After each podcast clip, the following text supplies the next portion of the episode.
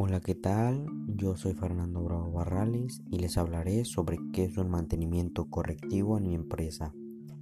Un mantenimiento correctivo en mi empresa es bastante necesario porque el reparar un equipo de cómputo o hacer la instalación de programas cuando se produzcan fallas no es del todo sencillo, ya que esto ayuda a reparar el problema o tal vez a encontrar dónde está la raíz del problema para que así pueda ser reparado o reemplazado por una nueva pieza.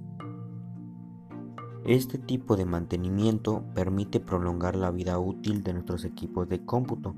por medio de la sustitución o la reparación de las piezas. Por ejemplo, el disco duro es bastante común encontrarlo dañado en estos equipos de cómputo,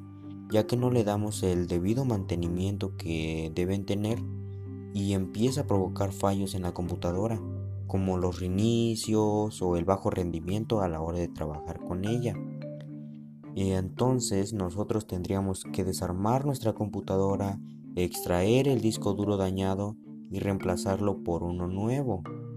Y volver a armar la computadora, conectarlo a la corriente eléctrica,